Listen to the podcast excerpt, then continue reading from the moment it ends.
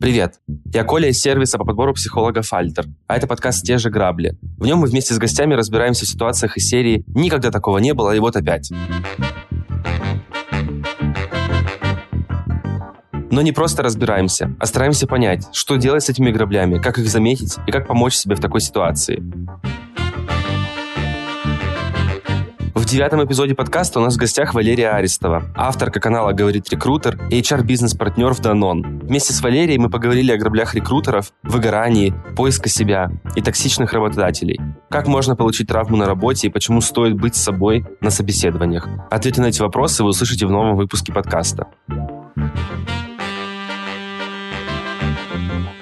Если у вас есть грабли, на которые вы постоянно наступаете, но хотелось бы от них избавиться, в этом деле может помочь психотерапия. Для слушателей этого подкаста есть подарок. Скидка 20% на первую сессию с психологом по промокоду «Грабли». Он действует до 31 декабря 2023 года. Подарок будет ждать вас в комментариях к этому эпизоду. Поехали! Дорогие слушатели, напоминаем, что во втором сезоне подкаста мы будем разбирать истории граблей слушателей вместе с психологами сервиса. Мы прикрепили анкету на сбор историй к описанию этого эпизода. Мы рекомендуем подписаться на соцсети Альтера, чтобы не пропустить будущие анонсы о сборе историй. А еще вы можете рассказать о своих граблях в комментариях подкасту, в ваших подкаст-приложениях, и мы тоже их разберем в новом сезоне. Как тебя можно корректно представить слушателям? Расскажи, пожалуйста. Меня зовут Лера Арестова, я HR э, с большим многолетним опытом в международных компаниях, и плюс ко всему я карьерный консультант и веду телеграм-канал о карьере. То есть сейчас ты, получается, не работаешь ни в какой большой компании? Работаю. Я работаю в Данон, я HR-партнер в Даноне, и вот эта вот вся история с карьерным консультированием, она параллельная. Слушай, расскажи, пожалуйста, вот что такое HR-партнер, потому что я знаю, есть, например, когда должность меняется там на бизнес-партнер или вот HR-партнер. По большому счету, ты человек, который со стороны HR является точкой контакта между HR и какой-то частью бизнеса, либо какой-то там большой функцией, большим департаментом или чем-то таким. Поэтому это называется партнером. То есть ты как бы как HR во всем, что касается HR-процессов, партнеришь свою часть бизнеса. Поэтому действительно такое название странное, оно никому вообще абсолютно непонятно, и за ним может многое крыться, но вот самая главная суть это в том, что ты точка контакта между HR и твоим бизнесом. Во всех процессах, которые э, внутри HR есть, ты как бы сопровождаешь бизнес. В рекрутменте, в найме, в увольнении, в развитии, в там, пересмотре заработных плат, в бюджетировании, в оргструктуре, в целеполагании, короче, во всем на свете. Прикольно. Ну, ты такая как бриколер, получается, да? Типа как совет. Получается, да, так и есть, абсолютно. Вот ты верно схватил мысль. Звучит супер. На самом деле, какая-то хотелка такая моя, чтобы я работал, типа, не full тайм работу, ну, я как бы консультант, советник. Пришел, помог. Но если бы это было так... А ты full тайм все равно работаешь, да? Да, я работаю абсолютно full тайм, иногда даже более, чем full тайм, но моя как раз основная цель, чтобы работа в найме всю мою жизнь не занимала, потому что иначе я абсолютно несчастлива. Поэтому вся вот эта параллельная история, она как бы для того, чтобы я себя как-то сбалансированно чувствовала. А сейчас получается чувствовать себя сбалансированно? Сейчас более или менее, да. То есть, когда нет перекоса, и когда работа в найме не занимает вот эти вот 100 или 150 процентов моей жизни, тогда да, тогда я чувствую себя окей. А когда я только и делаю, что я просыпаюсь, знаешь, э, в телефоне вижу уже какие-то там реквесты и засыпаюсь телефоном, и все это время я как бы посвящаю именно работе в найме, ну, это какой-то капец на самом деле, это невозможно. Жесть, я согласен. Вот, я тебя хорошо понимаю в этом смысле, да, вот этот life-work balance, мне кажется, звучит немного уже даже пошло в каком-то смысле. Я тебя прекрасно понимаю. Кстати, про life-work balance у нас же как раз первый вопрос, это про выгорание поговорить. Мне кажется, если life-work balance поломан, то ты неизбежно выгораешь. Ну, одна из причин выгорания может быть такая. Ты как раз говорила, что рекрутеры очень часто выгорают. И можешь ли ты, пожалуйста, рассказать об этом подробнее, привести какие-то примеры других граблей, которые очень характерны для этой профессии, помимо выгорания, да, и life-work balance? Вот как у тебя это происходит? Выгорают вообще все, да, нет профессии, мне кажется, которые больше или меньше тебя ведут к выгоранию. Выгорают и в рекрутменте, выгорают и HR, выгорают люди на производстве, все на свете. И э, реально, наверное, вот это вот отсутствие баланса — это одна из причин выгорания. Как бы вопрос в том, что баланс получается у каждого свой. И когда мы слышим, что там у кого-то жизнь идеально сбалансирована, потому что он делает А, Б, С, если это просто на себя как бы применять, ну, может нифига не сработать на самом деле, поэтому задача, конечно, свой какой-то найти баланс. Если возвращаться к моему конкретному опыту, то я реально выгораю, когда я занимаюсь только работой. Даже если я не то чтобы ну, много работаю, да, если у меня есть выходные, я в эти выходные не работаю, но при этом у меня нет какой-то еще другой созидательной деятельности, то есть есть только деятельность на моего работодателя. Я себя не чувствую полностью удовлетворенной, как будто бы я прям что-то упускаю. Поэтому для меня очень важно иметь вот этот кусок какой-то параллельной деятельности, будь то консультирование, будь то блог, будь то э, все что угодно, это не важно. Меня к выгоранию ведут моменты, когда я почему-то по каким-то причинам упоролась как бы на работе в найме, абсолютно забила на все свои остальные параллельные истории, перестала консультировать, задвинула канал, не пишу туда, там, не обновляю месяцами. Вот потом, спустя время, даже если в найме все успешно, я как бы так голову поднимаю и думаю, блин, а чё? Ну, как бы, и куда это все идет, и для чего я это делаю? Потому что найм любой, он конечен на самом деле. Работодатель сегодня один, завтра другой, сори, как бы, да, пожизненного найма нет, поэтому для меня очень важно четко, знаешь, на двух ногах стоять. Одной в найме, другой в своей какой-то истории, чтобы быть уверенной, что если найм закончится, свое останется. Ты права абсолютно в этом смысле. Я так понял, что канал ты завела, чтобы не выгореть, правильно я понимаю? То есть цель у него такая была как раз-таки, чтобы не выгореть. Или там еще было что-то такое желание рассказать, там поделиться чем-то с кем-то? Слушай, там была вообще забавная история. Канал я завела, когда я работала в супер э, токсичной организации, которая меня прям выжимала напрочь, всячески психически уничтожала. И я долгое время находилась в уверенности, что, ну, я вообще не профессиональна, я абсолютно никчемна. И я просто ходила на эту работу, приходила вечером, рыдала э, и думала, что это никогда не закончится. Потому что там стиль руководства был такой, чтобы дать тебе понять, что ты ничтожество, что ты как бы ничего не умеешь. И эта организация, она буквально как бы тебя облагодетельствовала тем, что она тебе платит зарплату, потому что никто другой тебе зарплату платить не будет. И я несколько лет проработала в такой истории. В какой-то момент реально я подумала, нет, я что-то из себя представляю. Я реально что-то знаю о том, что я делаю. Мне надо как-то начать хотя бы самой себе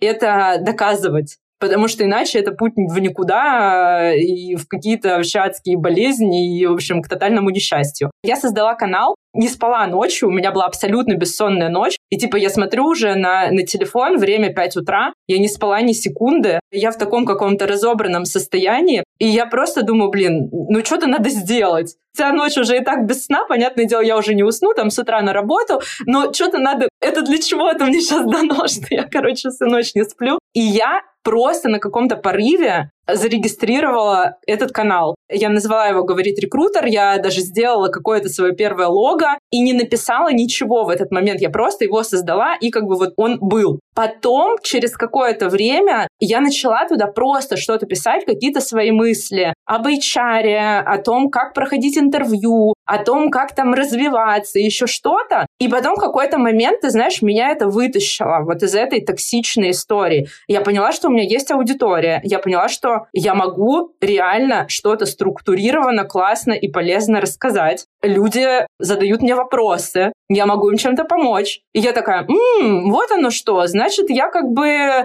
не абсолютное профессиональное ничтожество. И, короче говоря, вот благодаря каналу я как раз вылезла из э, полной карьерной жопы. Это какая-то история с хорошим концом, потому что мне кажется, что когда тебя абьюзит работодатель там или рассказывает тебе какое-то дно, ну или не прямо там рассказывает, но, в общем, ведет политику таким образом, что это вообще великое одолжение, что ты у нас работаешь. Типа, мне кажется, довольно сложно выползти как-то, сохранив менталочку или кукуху на месте. Мне кажется, это прям жесть, конечно. Поэтому я сочувствую, что пришлось через это пройти, искренне сочувствую. Просто понимаю, о чем ты, вот. Когда ты в какой-то момент выходишь из этого, это, конечно, да, будто бы даже дышать легче, и как будто бы спина чуть меньше устает. Ну, типа, знаешь, вот такое вот ощущение. Абсолютно, у тебя как будто бы реально камень с плеч просто сняли. Я бы не назвала это прям историей со счастливым концом, потому что на самом деле, если бы была возможность отмотать назад, я бы, конечно, три года не провела с этим работодателем, я бы послала бы всю эту историю в первый же месяц, потому что там натурально было с первого дня все понятно. Первый рабочий день уже вот были звоночки, которые мне дали понять, что нет, что-то тут с ребятами явно драматично не так. Но ты же никогда не хочешь себя слушать. У тебя красивый офер, ты пришел на какую-то там высокую должность, ты думаешь, ну нет, наверное, это стресс там первых рабочих дней, все будет нормально, но оно в итоге вообще не нормально. И как бы тебя засасывает, и у меня вот появилась с тех пор фраза, что токсичная среда порабощает. Она реально, блин, порабощает. Просто ты не можешь адекватно мыслить,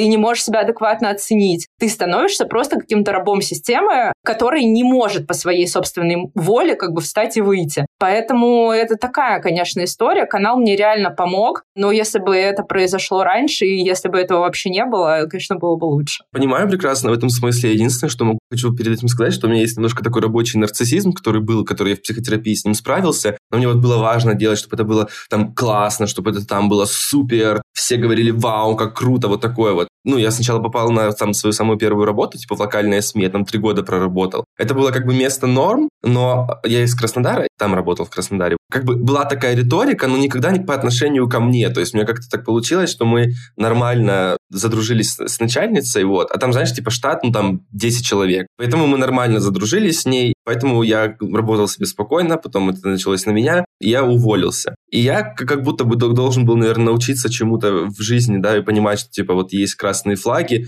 я попадаю потом, там, через несколько работ в другое такое место. Это местное рекламное агентство, и там, значит, креативная директорка просто это жесть. Вот она реально прям унижает. И я этот месяц пока работал, вот этот нарциссизм мне такой, да нет, я нормальный, я хороший, что она на меня гонит? И в итоге, когда потом я туда сам ушел через месяц, я попал просто в лучшую команду в мире, ну, она как бы, да, из лучших, я попал в Везет, в креативный отдел, вот. И там какие-то были супер поддерживающие ребята, которые очень помогали, и, собственно, потом я там сначала сделал канал, типа телеграм-канал, который называется ну, как-то «Начинающий креативщик» или что-то такое, где просто там кейсы какие-то смотрел, ну, типа там было так, что вот я джуниор-копирайтер тогда на тот момент был, вот я, типа, делаю какие-то штуки. Потом я стал мидл копирайтером, потом я запустил подкаст вообще. Коллеги очень поддерживали, они такие, вау, классный подкаст, Колян, молодец. У меня есть хороший пример, референс. Вот сейчас этот пример Альтер, потому что ну, у нас тут тоже очень классная команда сложилась, все классно, все хорошо. Вот, но тогда, конечно, я не, не очень верил еще, потом, когда попал в этот везет, и такой, типа,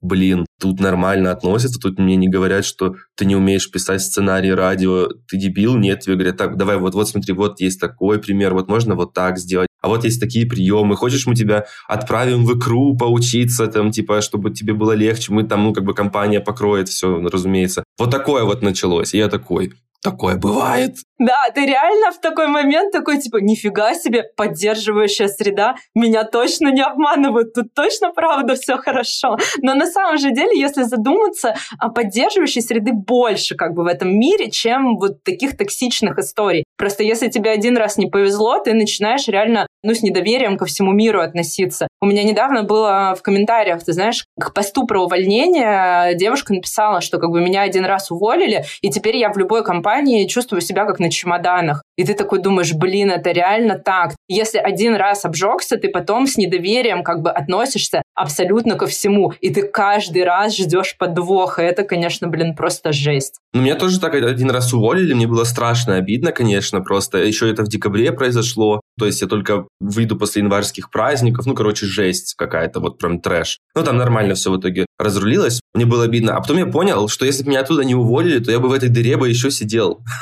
И хорошо, что сделали. У меня как-то этот страх, он, конечно, разрешился. Мне не, не повезло, наверное, в этом смысле. Потому что я уходил из какой-то локальной клиники в международный плариум, пытался попасть. Там пришла просто новая руководительница отдела, и я зачем-то ей рассказал, что я собеседую сейчас в плариум. А, наверное, не надо было этого делать. И она просто увольняла команду. Мне нужно было понять, что, ну, как бы я сейчас понимаю, она просто увольняла команду, я был там шестой или седьмой человек. То есть она вот увольняла и нанимала своих ребят туда. Истории такие, да, любопытные очень.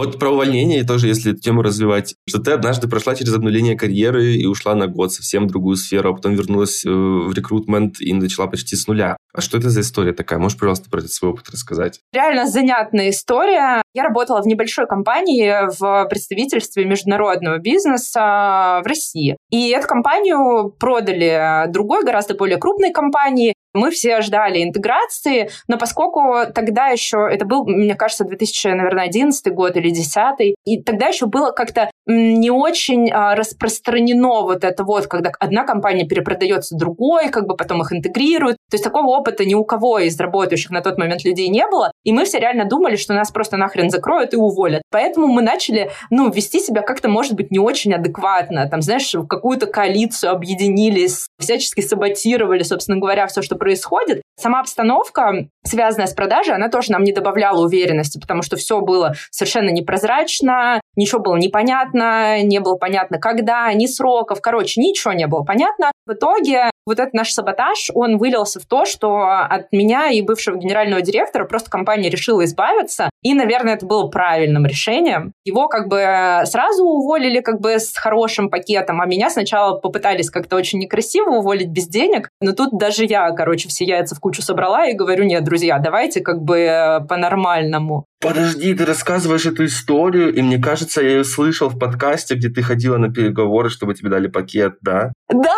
это, ну вот, я не могла вспомнить, я это рассказывала. Я пару лет назад слушал этот выпуск, я сейчас слышу и такой, блин, это же ты тот человек, подкаст, который я слышал эту историю. Блин, нет, ну рассказывай, в смысле, это вообще, понимаешь, я даже никогда не думал, что... Я, мне только сейчас это осознание, это пришло вообще. Да, я недавно писала об этом на канале, и я тоже думаю, блин, я об этом, кажется, рассказывала на провале, но я не была уверена, потому что я его ну сто лет уже не переслушивала. Реально, да, я об этом рассказывала. Меня уволили нормально, то есть я договорилась на нормальный пакет. Сейчас уже я думаю, что можно было даже больше денег а, забрать, но тогда как бы, да, тогда у меня наглости вообще никакой не хватало. И я, конечно, была абсолютно раздавлена после всей этой истории, потому что, во-первых, она до самих переговоров тянулась там несколько месяцев, и это были реально очень нервные месяцы. Потом как бы эти переговоры, просто прикинь, мне 24 года, со мной на переговоры приехало 7 человек. Из них два переводчика. Один переводчик с английского, другой с немецкого. И я просто смотрю на всех этих людей и думаю, ребят, вы серьезно? Вы как бы, ну что за цирк? Как бы я одна девочка, как бы просто припевочка, и вы все напротив меня. Какой-то сюр.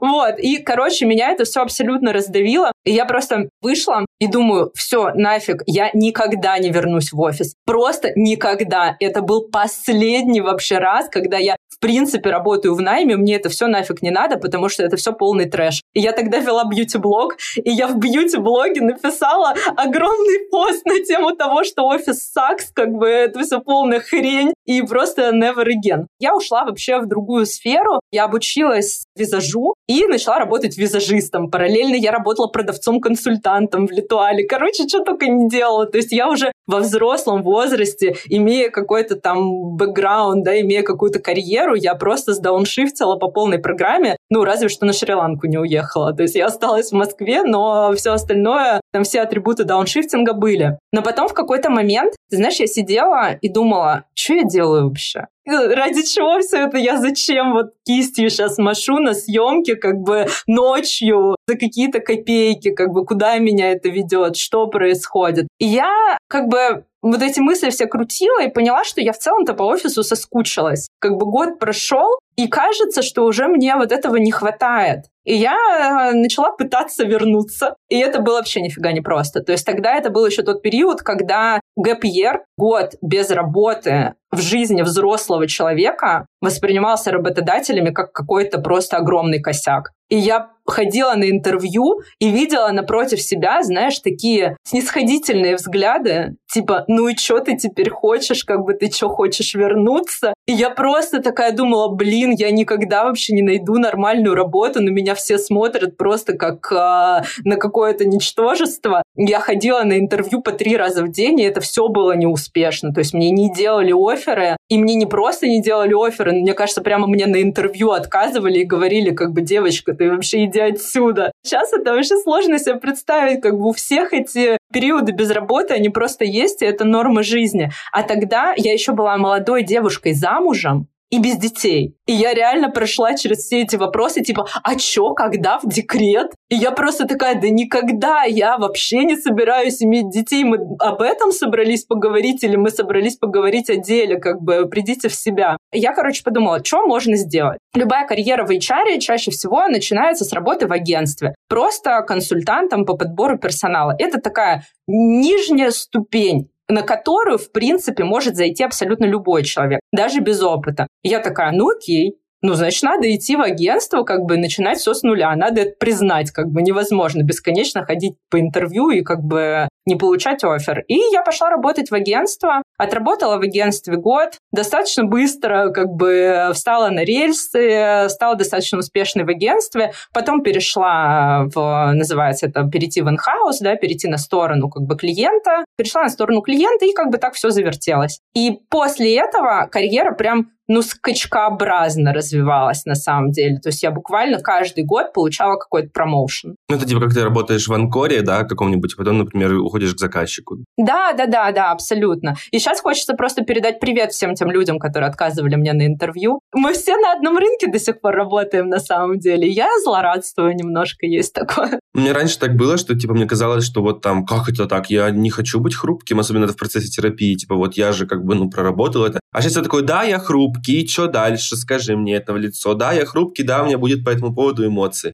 Мне кажется, это требует такой смелости в плане твоей истории, вот того, что ну, начать с нуля, как-то признать себе вообще жесть. Я просто представляю, как тебе было больно в тот момент, что ты вообще была не готова возвращаться, что тебе было ок пойти сначала там в Литуаль, да, работать и там ну, заниматься какими-то другими делами, и потом еще раз решиться, потому что у тебя появилась эта какая-то рана, да, большая, что вот возвращаться в офис, и потом нужно было ее еще раз как-то переступить. Вообще жесть. Ты, конечно, великая, честно. Ой, спасибо тебе большое. Слушай, это было еще так забавно, да? Я тогда я все еще занималась бьюти-блогерством, и я после вот того поста потом как бы, ну, я была вынуждена еще и публично признать, что да, ребят, все, я снова в офисе, как бы я была не права. Это реально было очень больно. Ну, ты признала, да, в итоге ты тоже какой-то пост выпустил? Конечно, да. Не, на самом деле, мне кажется, это, ну, типа, это признак живого человека, и поэтому это наоборот, ну, типа, прикольно, что там ты сначала что-то не веришь, а там в какую-то идею, а потом говоришь, не, ребят, я вот так подумала, и вообще-то мне кажется, что вот по-другому.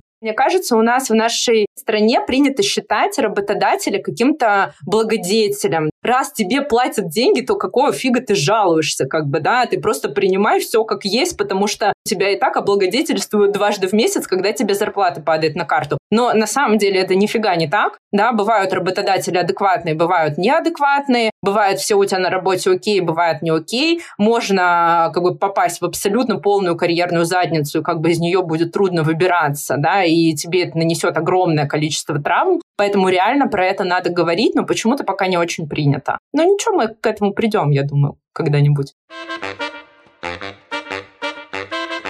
Когда я тебя спрашивал о граблях, еще когда мы с тобой списывались, ты упомянула неправильный карьерный выбор и сожаление об этом, о том, да, что можно выбрать не ту карьеру и очень сожалеть об этом. Вот. Это вообще что за грабли такие? Карьера — это вообще, когда ты делаешь выбор каждый день. Тебе оставаться в этой компании или переходить, брать какой-то офер или не брать, подключаться к проекту или не подключаться. На самом деле этот выбор реально может быть неправильным. Ты можешь об этом сделанном выборе пожалеть. Например, ты как бы работала, все было классно. Я вот работала в прекраснейшей компании, все было великолепно. Но как будто бы мне казалось, я не очень быстро расту, мне как будто бы нужно было уже и больше денег, и как будто бы нужно было управлять командой. И такая возможность быстро подвернулась, я получила офер, естественно, я приняла его, даже не думая. Ну, то есть, откровенно говоря, у меня не было вот этого момента рефлексии, когда я бы что-то между собой сравнивала. Я приняла офер в ту же секунду, как мне его дали. И как раз попала в ту самую токсичную жопу, как бы, о которой рассказывала раньше.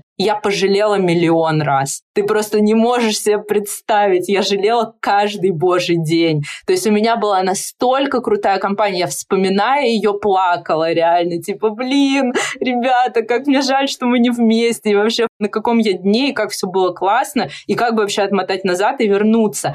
И совершенно точно это такой экзальтированный пример, да, какой-то гротескный, но на самом деле таких примеров миллион. Ты можешь сделать какой-то выбор, который будет неправильным. Или ты, работая в компании, получаешь внешний какой-то офер, и ты такой думаешь, да нет, моя компания норм, ну что я в самом деле, как бы, да, есть проблемки, но на самом деле я люблю своего работодателя, мне нравится здесь работать, все классно, и ты от этого оффера отказываешься по каким-то причинам. А дальше у тебя вдруг начинается какая-то полная задница там, где ты работаешь. И ты думаешь, блин, верните мне этот офер, пожалуйста, не уходите, ребята.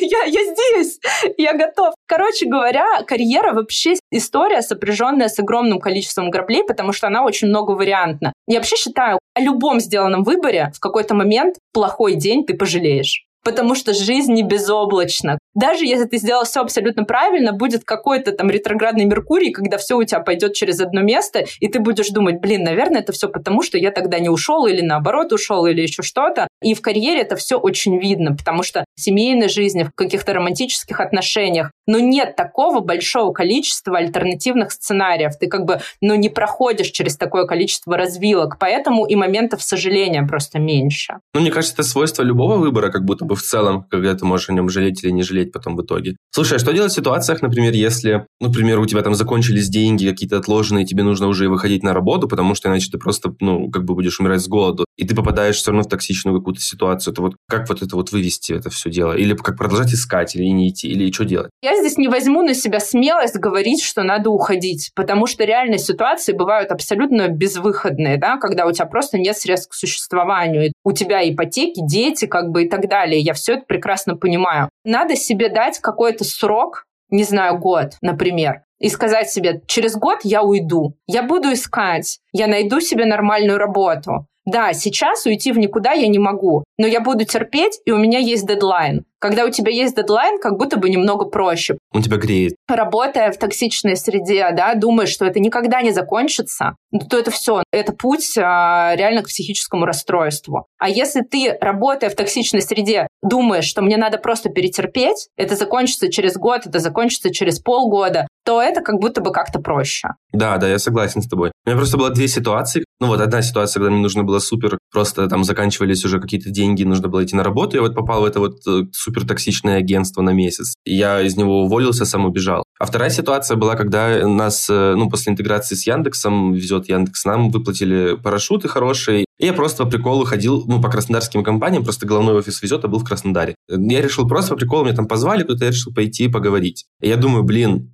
если бы у меня не было там сейчас вот этих вот денег, наверное, мне пришлось бы искать работу здесь, и это реально катастрофа, потому что было несколько собеседований, и они были все какие-то супер ужасные. Даже собеседования. И я такой думаю, да, разбаловала меня федеральная корпорация, конечно, вот. Кстати, еще удивительно, как у тебя получилось с этими корпоратами построить какую-то довольно гибкую карьеру. Ну, как мне кажется, как она выглядит, да, что ты такой э, HR-консультант, партнерка, да, правильно? Вот партнер, HR-партнер. А что вот для тебя является стимулом менять что-то в карьере? То есть это становится скучно тебе? Или там, наоборот, ты достигла потолка, и нужно что-то меняться? Или как раньше уже не получается? То есть вот какой вот стимул менять вот эти вот статусы, способы работы, для меня самый главный индикатор, когда я чувствую, что я уже все сделала. Когда процесс настолько отлажен, что он просто как будто бы работает сам собой, в нем уже ничего не поменять. Он становится как бы, да, из проекта какого-то, да, из проекта по переделке всего превращается в бизнес as usual, да, как мы это называем, уже когда все поставлено на рельсы и просто работает. Вот работать в бизнес as usual модели э, я просто не могу долго. Мне становится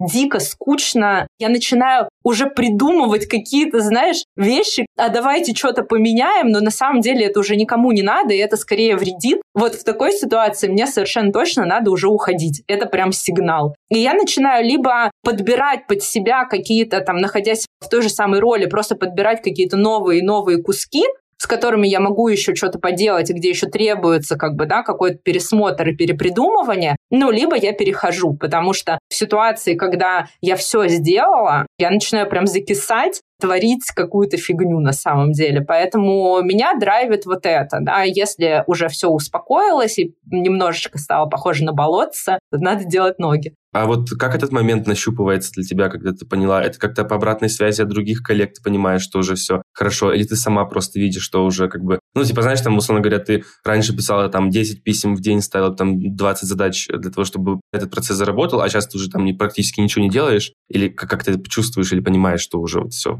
Слушай, это по-разному бывает. Иногда это внутреннее какое-то ощущение, что да, как будто бы э, все как-то идет по накатанной, и ты такой идешь на работу без энтузиазма. То есть ты не то, что стал меньше работать, просто тебя стало это меньше драйвить, и задачи, которые ты делаешь, просто превратились в абсолютно рутинные. То есть никаких новых там придумок твоей работе больше не свойственно. А иногда бывает такое, вот у меня при переходе как раз из э, руководителя команды подбора в э, HR-бизнес-партнера была такая история, когда я еще сама себе не была готова признаться в том, что, ну, уже все, пора что-то менять. Но это было очень видно моему руководителю, и на самом деле мой переход был спровоцирован моим руководителем, и спасибо ей за это большое, потому что она прям заметила, вот знаешь, первые сигналы что-то я уже не то, короче, делаю в своей роли. Как бы и надо, чтобы не растерять весь потенциал и запал, надо его куда-то в другое место переправить. Потому что, по большому счету, когда ты еще горишь идеей, но уже нет пространства у тебя в работе для ее реализации, вот нет этих самых вызовов, то, то ты на самом деле можешь, ну, срегрессировать как-то мощно. Потенциал есть, а пространства для его реализации нет. И ты начинаешь просто его как бы аккумулировать, аккумулировать внутри себя, а потом он просто сходит на нет, импульс. Поэтому, да, вот в последний момент, э, в последний раз это была инициатива моего руководителя, я еще сопротивлялась и как бы была дико недовольна. Первые там месяца полтора в новой роли я что-то ходила, вообще не понимала, зачем я здесь, верните мне мою команду, верните меня обратно, и мы там были как семья.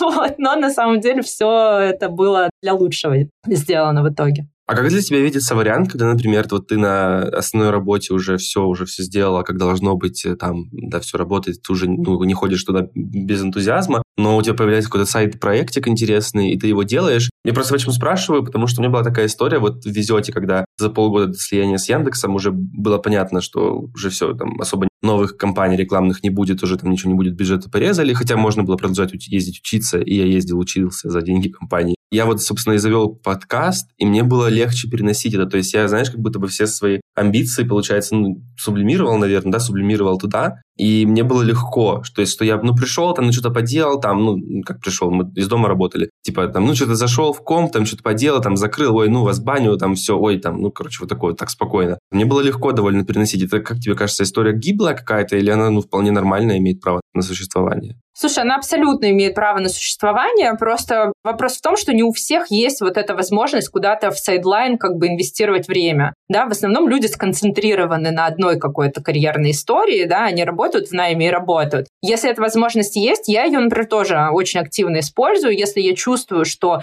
я как-то недореализовываюсь или у меня какие-то неприкольные задачи сейчас в найме, то я с удовольствием как бы делаю очень много всего за пределами найма и чувствую себя счастливо. Да, но не у всех просто, к сожалению, такая есть возможность. И не всем вообще это подходит, да, не все такие многозадачные зайки, да, которые могут и там, и там, и все держать под контролем. Поэтому штука хорошая, но если нет, то надо просто искать внутри найма, наверное, что-то, какие-то новые вызовы. Вызовы. Ну да, ты права. Мне кажется, что как бы у всех так должно быть, да, по-хорошему, или все-таки нет?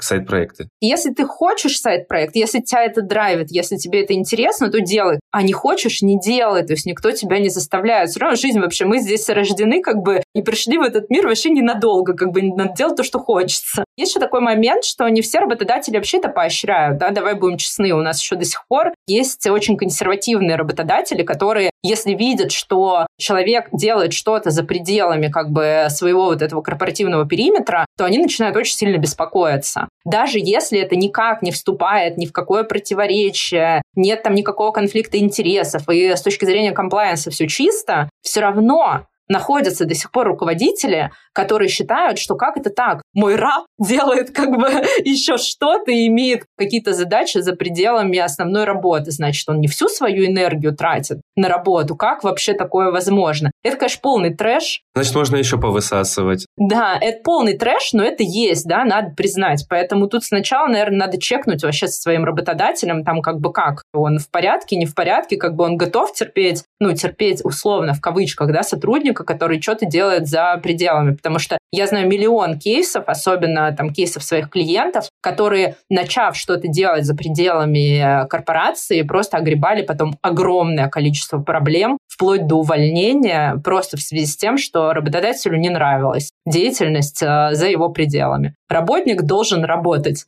Но мы это, значит, обозначаем как красный флаг при найме, и желательно спросить про это, да, как они относятся к сайт-проектам. Совершенно точно. То есть, если что-то есть сайдовое, надо обязательно на интервью, если ты только устраиваешься в компанию, надо об этом сказать. И работодатель здесь вправе как бы сказать тебе, ну, слушай, хоть шофер, как бы закрывай там свою лавочку, да, и посвящай все свое время работе. А ты в этот момент можешь выбрать, как бы тебе нужен вообще такой работодатель или не нужен. Но, по крайней мере, ты подсветил, и вы точно на берегу договорились. Потому что бывают ситуации, когда на берегу не договорились, а потом в процессе выясняется. Потому что, ну, скрыть ничего невозможно, понятное дело, что если у тебя есть какая-то сайдовая история, то, понятное дело, она всплывет. Ну, как бы ее невозможно вечно скрывать. Что-то когда-то кто-то прочитает, узнает и так далее. И вот здесь бывают неприятные вещи. Вроде как а, вы уже сработались, все окей, ты там уже ушел от предыдущего работодателя, работаешь у нового, а новый говорит тебе, ну нет, дружок, так дело не пойдет, как бы давай-ка, да, закрывай свое ИП, потому что у нас тут так не принято. И вот что тебе делать в этот момент? ИП закрывать, да, закрывать свой э, сайдовый проект, на который ты работал много-много лет, или что? Или уходить с работы, на которой ты только устроился. Лучше в таких ситуациях не оказываться, поэтому если можно это как-то предварительно обсудить, это, конечно, круто. Мне, с другой стороны, у меня есть такое мнение, просто я такой в целом человек, который, там, знаешь, станет на броне, поедет на броневичке, там, встанет на стул, начнет декларировать там вот эти вот манифесты партии, вот такое вот. И поэтому, мне кажется, такая позиция со стороны работодателя немножко токсичная. И мне кажется, что вот э, для меня это выглядит так, что ну, работодатель сует нос туда, куда вас не приглашают и не просят. Типа, ваше время там с 10 до 19. Вот в него мы с вами договоримся, что я делаю. Конечно, вы можете там типа совать свой нос куда хотите. Если я занимаюсь своими сайт-проектами после 19, вас вообще-то даже волновать не должно. Хотя это, конечно, мое мнение такое, да, и это я такой, знаешь, немножко м, охамевший чел, мне кажется, вот.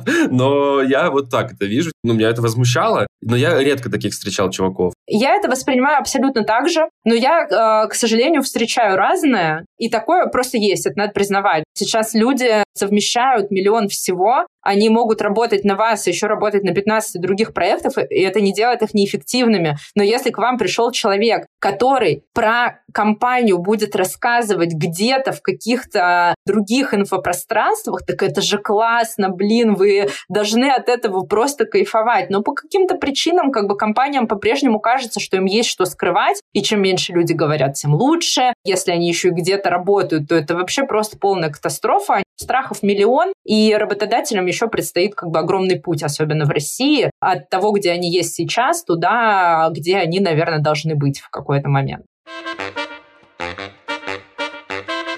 Ты говорила, что это не похоже на других, вот я сейчас понимаю, да, вот о чем мы говорили. Вот, а в корпорациях что такое вот не очень любят. Можешь рассказать, не знаю, насколько это возможно, сохраняя всю конфиденциальность там и всякое такое, как тебе удалось вот эти противоречия утрясти сейчас на текущем месте работе или до этого? Удалось ли, вот были ли какие-то такие кринж-истории, где тебе говорили так, ну бросай, значит, все свои сайт-проекты, пока. У меня были абсолютно кринжовые истории. Мне действительно предлагали и закрыть канал, и не упоминать там название компании, в которой я работаю, и долго я этого не делала, да, не говорила, что я вот, да, работаю в такой-то компании, хотя мне это казалось просто безумно странным, потому что когда HR публичен и в публичном поле как бы называет имя своей компании, это огромная инвестиция в employer бренд. И не понимать это, ну, мне казалось просто э, вообще необъяснимо. Это просто невозможно никак объяснить, но тем не менее это было. Потом мне предлагали консультировать бесплатно типа не брать деньги за консультации, как будто бы я занимаюсь благотворительностью. Я тоже в этот момент думала, а, в смысле? Ребят, я плачу с этого налоги, я делаю все официально, как бы я не нарушаю закон, и я никак не вступаю в противоречие с своей основной деятельностью внутри компании. Ну, короче говоря, это либо удавалось утрясти внутри,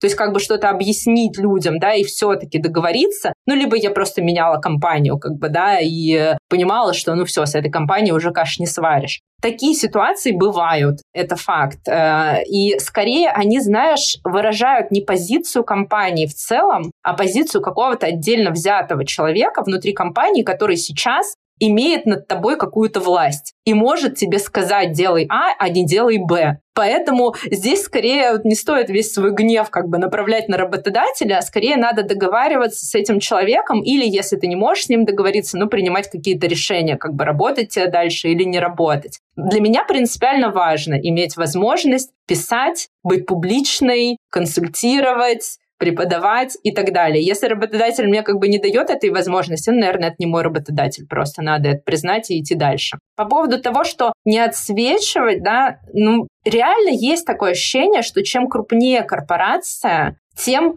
более, как сказать, стандартизированный какой-то профиль сотрудника в ней должен работать. И если условный человек, да, условный сотрудник или условный кандидат в этот профиль, да, вот в эту выемку, да, не попадает своей формой, то как будто бы всем будет тяжело, да, и корпорации с ним будет тяжело, да, и ему с корпорацией будет тяжело. Я действительно такой человек, ну, нестандартный для корпорации. Я вообще долгое время про себя думала как про такого антагониста корпорации, который, тем не менее, работает прямо в тылу и, понимаешь, там подрывает как бы какие-то устои. Это иногда действительно так. Я как будто бы не очень подхожу по профилю, потому что я очень резкая, как бы я очень прямо выражаю мысли, я не очень nice. А иногда есть такое ощущение, что вот в корпорациях все должны быть просто милыми, уметь друг с другом хорошо и красиво о чем-то договариваться, вместо того, чтобы делать свою работу. Но на самом деле это скорее, ну, внешне такой первый слой, под которым на самом деле много всего запрятано. И такие люди, как я, тоже свое место как бы внутри компании чаще всего находят,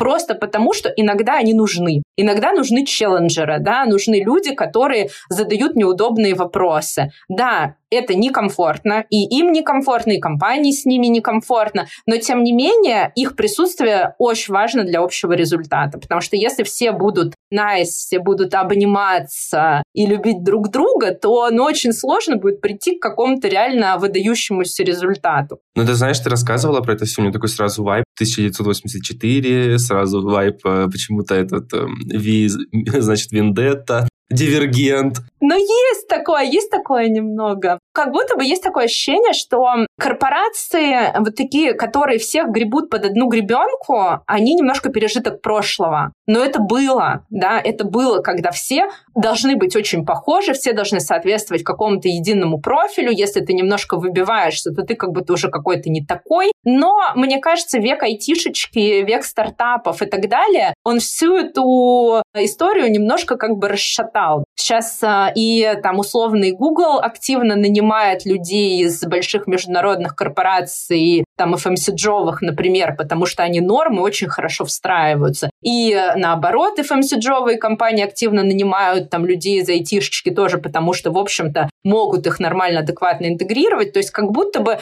мы идем к какой-то большей расслабленности на работе в любом случае. Потому что невозможно всегда быть на все пуговицы застегнутым. Ты как бы работаешь невроз, человек в неврозе, он просто неэффективен. Я думаю, что бизнес это тоже а, начинает понимать. Я согласен. Может быть, э, ты могла бы дать какие-то советы нашим слушателям, как в карьерном плане, какие-то такие универсальные истины, которые могут казаться очевидными, но тебе не помогли когда-то? Самая первая универсальная истина — это... Я вчера еще раз убедилась, а, насколько это важно. Я вчера была в МГУ и консультировала студентов МГУшных а, на предмет, собственно говоря, как им вообще там делать свои какие-то первые карьерные движения. И несмотря на то, что на дворе 2023 год, как будто бы уже все про это давно знают, но вопрос, как правильно вести себя на интервью, он все равно блин, есть и тревожит людей. На самом деле нет ничего более правильного, чем быть собой. Потому что если ты пытаешься чего-то из себя изобразить, потом просто ты не сможешь эту маску носить вечно. Она тебе, короче, будет сжать. И в итоге, если тебя наймут за то, каким прекрасным ты был на интервью, но при этом это был не ты сам, а какой-то костюмчик, который тебе вообще не по размеру, тебе просто будет реально тяжело, и работодателю с тобой будет тяжело. Поэтому самое главное, истина, с собой нужно быть во всех вообще возможных ситуациях. И при выборе работодателя, при прохождении интервью, при принятии решения, уходить тебе или остаться, или взять офер там, или не взять. Короче, надо отталкиваться всегда от а, своей истинной сущности, как бы это попсово, короче, пошло не звучало, но это, блин, реально так, потому что мы работаем очень много. Реально. Люди в современном мире работают даже не 8 часов в день. Да? Мы работаем практически 24 на 7. И если все это время мы будем в костюмчике не по размеру, когда-то где-то а, что-то разойдется по шву, и это будет максимально всем некомфортно. Просто надо выбирать